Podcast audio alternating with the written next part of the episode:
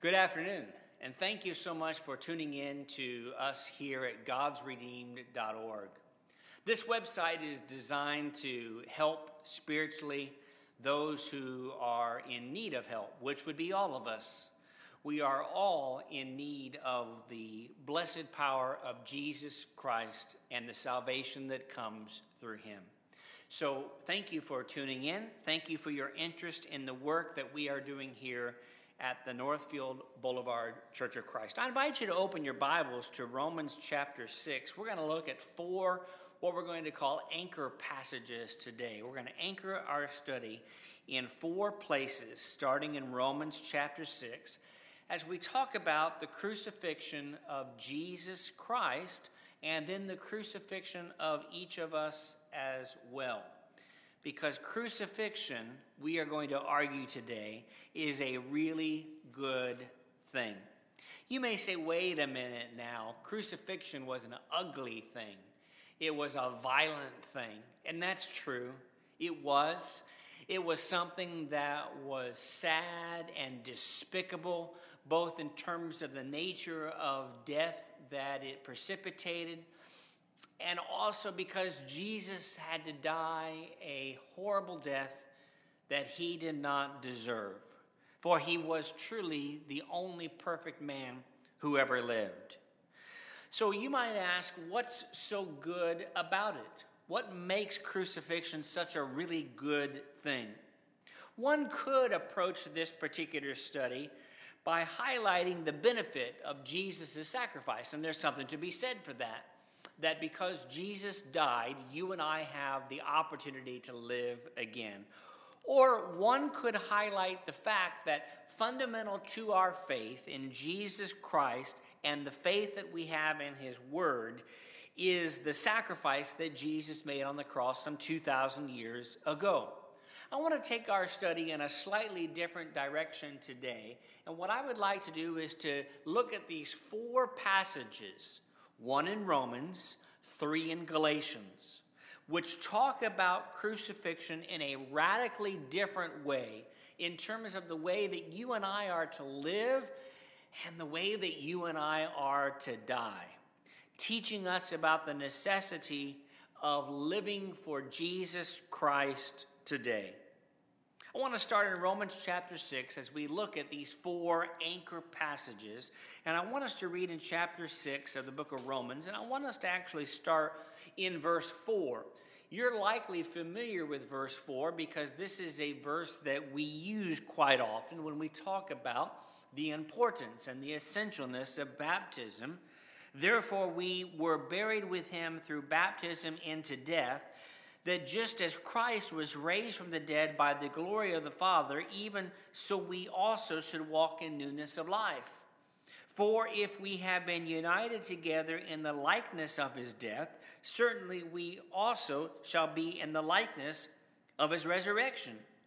And then notice verse 6 knowing this, that our old man was crucified with him, that the body of sin might be done away with that we should no longer be slaves of sin.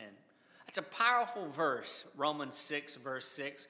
We're going to come back and make two or three observations about that text in just a moment or two. But before we do so, let's look at our other three passages, all which transpire in the New Testament book of Galatians, written, of course, by the Apostle Paul. In Galatians chapter 2, in verse 20, there, the apostle says, I have been crucified with Christ. It is no longer I who live, but Christ lives in me. And the life which I now live in the flesh, I live by faith in the Son of God, who loved me and gave himself for me. This, of course, follows the statement that was made by Paul, where he said in verse 19, I, through the law, died to the law so that I might live to God. And then turn over a page or two in your Bibles to Galatians chapter 5 and read with me, if you would, in verse 24. Those who are Christ's have crucified the flesh with its passions and desires. And we'll come back and talk about that passage in a moment or two.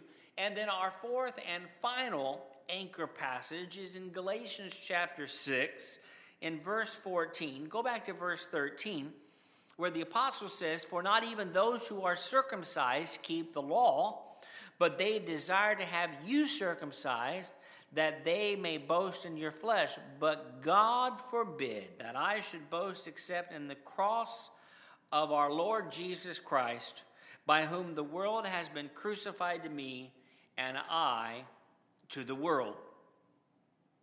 It's evident to me that the Holy Spirit, that God, through His message in what we call and what we read in the Bible, wanted us to get the point about crucifixion by using such a strong picture to highlight our need to be crucifiers ourselves.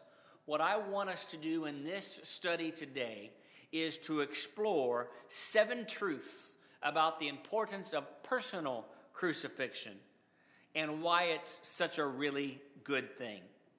Truth number one is that Christ's sacrifice is the foundation of faith.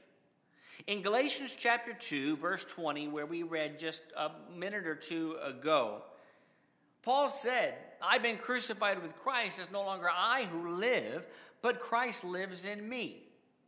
There in Galatians 2, verse 20, Paul makes a straightforward declaration. He says, I have been crucified with Christ.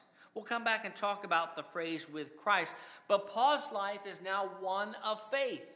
He says, I am one who walks by faith and not by sight, as referenced in 2 Corinthians chapter 5, verse 7.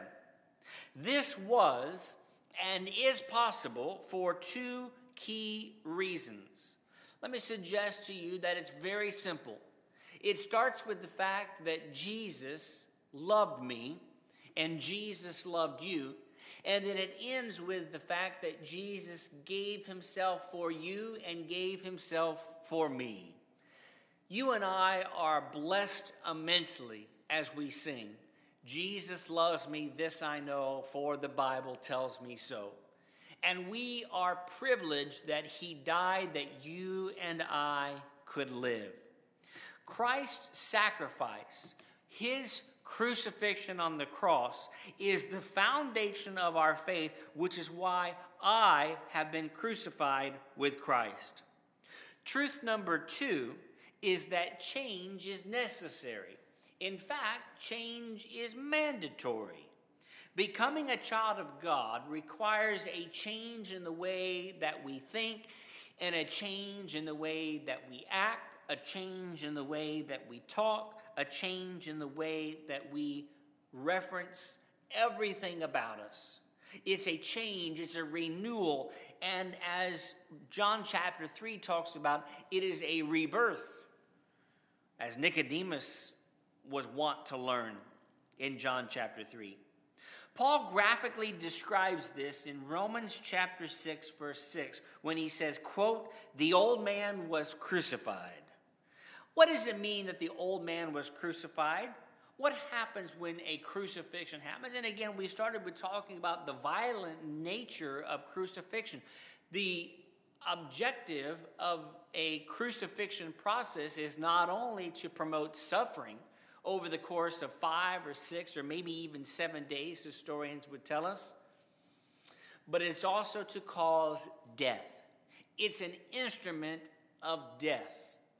Just as an electric chair or lethal injection might be used to take away the life of a convicted criminal, the cross was used to destroy men who were slaves, who were not citizens, and those who were the vilest of the vile.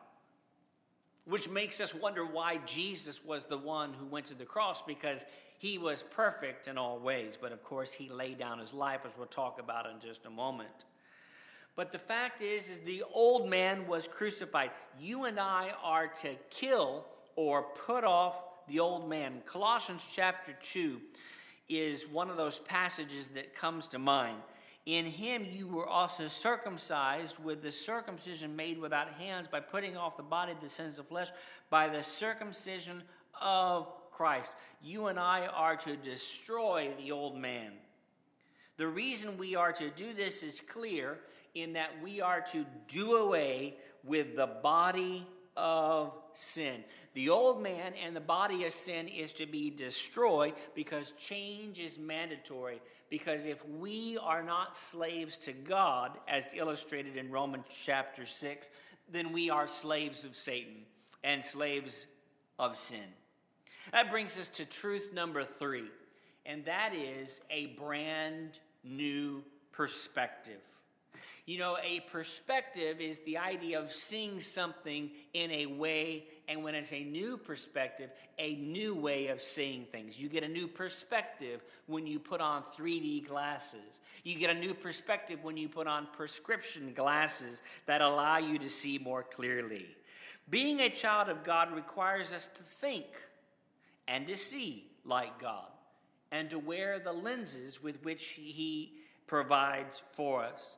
We are, after all, trying to become more like our Father in heaven and look more like Him, talk more like Him, act more like Him, walk more like Him. Paul describes two aspects of this here in Galatians chapter 6 and verse 14 in one of those anchor passages that we're using. He says, First, the world is crucified to me. What happens during a crucifixion? What did we say happens? Well, there's a lot of suffering, uh, there's a lot of ugliness, but the end result of the crucifixion is death. And so the world is dead to me. And then Paul goes on to say that I am crucified to the world. Well, what happens when a person is crucified? Again, he's going to die. I am dead to the world.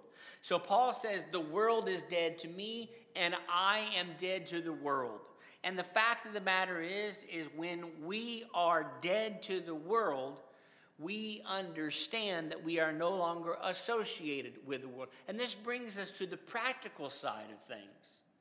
Consider, if you would, how practically valuable these two reminders are to us on a daily basis as we go about living our lives in service to God and we say, I'm dead to the world and the world is dead to me. Paul says those two fundamental things define who he is as an individual.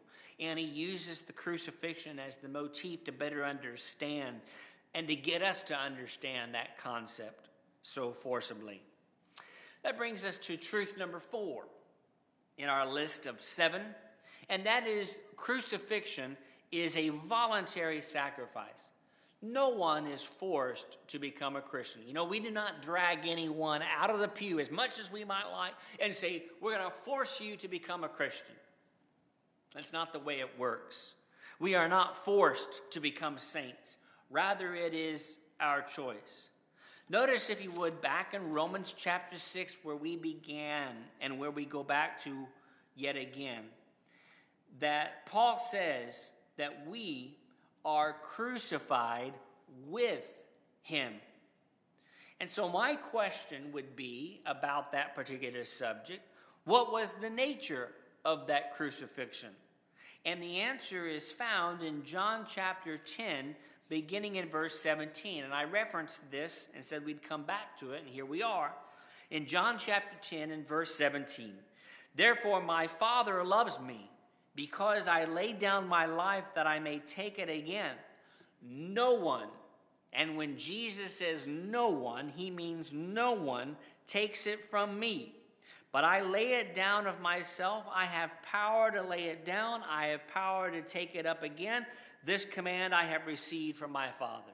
You know, I'm convinced that when they finally nailed Jesus to the cross, that the religious leaders who were so offended by Jesus in the first century were high fiving and saying, We finally got him. We've been seeking him for three and a half years to destroy him, and now we have the opportunity to put him to death. Except Jesus says, Not so fast.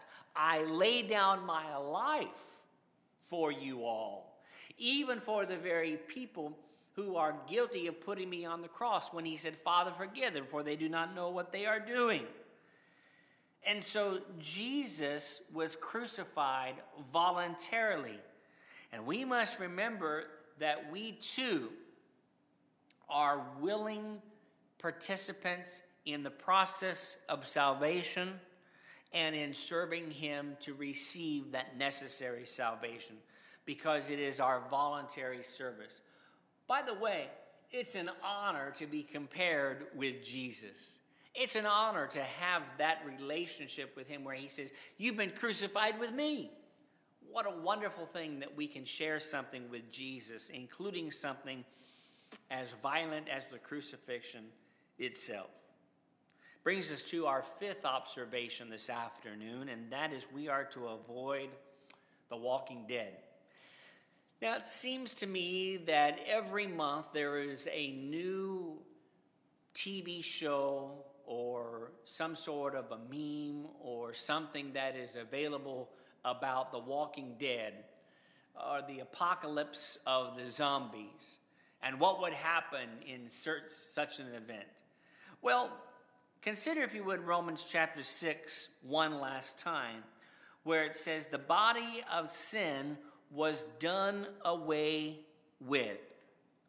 You see, the body must be destroyed. The body must be given away and destroyed, as the King James Version says. The destruction or death is what paved the way for the burial, as we read in Romans chapter 6, verse 4. You see, we do not bury people who are alive, we bury people who are dead. And in fact, in cultures going back a couple hundred years to 300 years ago and more, people were so afraid of dying and not being dead all the way, if that makes sense, and being buried alive that they would tie a, tie a string to the dead person's or perceivably dead person's hand, attach it to a bell outside of the grave so that if you wake up, I'm not dead, I'm still alive, but I'm in a coffin six feet under. You can ring the bell and thus be saved by the bell. There's stories of even famous individuals like George Washington, who said, After I die, wait to bury me three or four days to make sure that I'm really dead. You see, these days we know when a person is really dead versus really alive. But back then, there was a concern over burying a person who was still alive. And what a horrible thing to think about. So we understand that concept that we only bury dead individuals.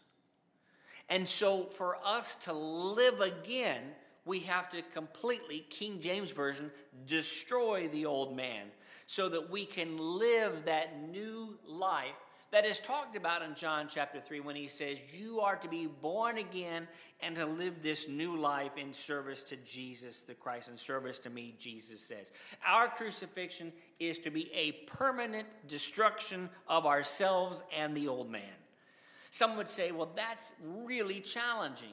Absolutely. Instead, what we want to do is to take the old man and to keep him on life support, hold on to him in the event that we might be able to go back and access him and become familiar with him.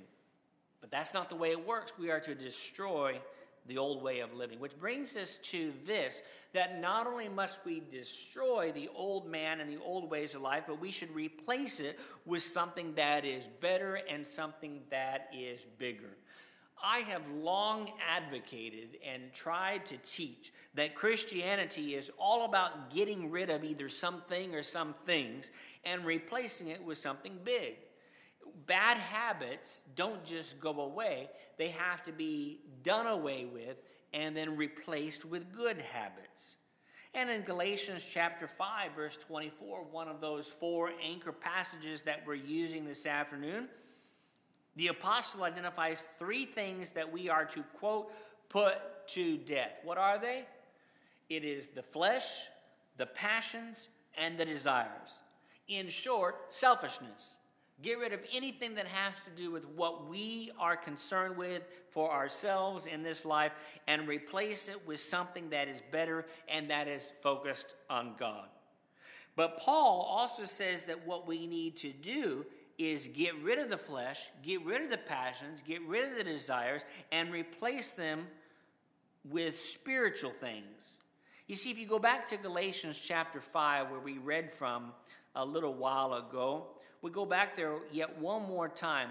But in Galatians chapter 5, if you go back to verse 22, he begins to list the nine things, the fruit of the Spirit love, joy, peace, patience, kindness, goodness, faithfulness, gentleness, self control. Those things are what we replace after we get rid of all the ugliness of verses 19, 20, and 21 the envy, the murders, the fornications, the adultery, the uncleanness, and the hatred. Get rid of all of that ugliness and then replace it. In fact, verse 22 starts with a key word in Bible study, and that is the word but. But instead, the fruit of the Spirit is what you focus on. Replace after you've put to death. This proves to me, among other things, that crucifixion is not really an event, but it really is a process. It's a daily process of putting to death the old man and giving life to the new man in Jesus Christ. Because the fearful thing is, and the thing that is evidenced in the lives of so many around us, is that if we don't replace our old selves with God's new and better things, Satan will work to fill it up for us. And he'll fill it with ugly stuff, with evil stuff, and with stuff that is of this world that we do not want to be associated with. Well, the seventh and the final truth is that the crucifixion is all about Jesus Christ. If we were to sum it all up, being a believer is allowing Jesus Christ to completely rule in our lives. He's the boss, He's the captain of the ship, He's the coach, He's the one that we listen to and that we follow. Go back to Galatians 2 one time. In Galatians 2 and verse 20, one of those passages that we use this afternoon, he says two things. Number one, I no longer live. I'm dead. The old man is dead. But Christ, as we sometimes sing, liveth in me. Christ liveth in me. Christ liveth in me. Yes, indeed, what a wonderful thought. This is the selfless example that was set perfectly well by our Savior, as illustrated in one of my favorite passages in Philippians 2. It's a favorite of mine, not because I have mastered it, but because it's something that we are continuing to work on on a daily basis. But in chapter 2, let nothing be done through selfish ambition or conceit, but in lowliness of mind, let each esteem others better than himself. Let each of you look out not only for his own interests, but also for the interests of others. That is not just a description of the way that Jesus lived, that is a description of the way that you and I are to live when we put to death the old man. We are crucified with Jesus and it's no longer I who live, but Christ lives in me. In every aspect of our lives, it has to be all about Jesus Christ. Which brings us back to where we started, and that is crucifixion is indeed an ugly picture. When we think about the crucifixion of Jesus, it was a graphic picture but it was a necessary picture. It's graphic in the way that he had to die and that he chose to lay down his life.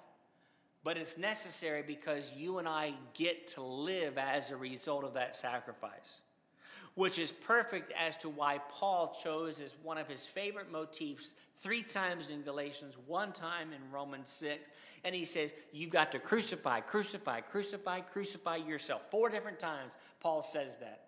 You've got to crucify the old man and get rid of it so as to live a new way in service to God.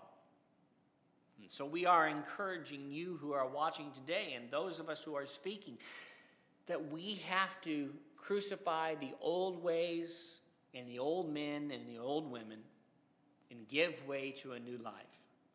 That's something that we would be more than happy to help you with. It may mean you becoming a Christian yet this afternoon or this evening. It may mean that you need to be baptized because that's what is taught in Mark 16, verse 16. And we'd be happy based on your repentance, your confession of faith in Jesus the Christ, to baptize you for the forgiveness of sins. What a wonderful way to start this week. If, as a child of God, you're not living correctly and you would like to make some sort of a change, we would welcome the opportunity to pray with you. Maybe pray specifically that you can crucify that old man once and for all and live your life for Jesus the Christ. We would welcome that opportunity. If we can help you, please let us know.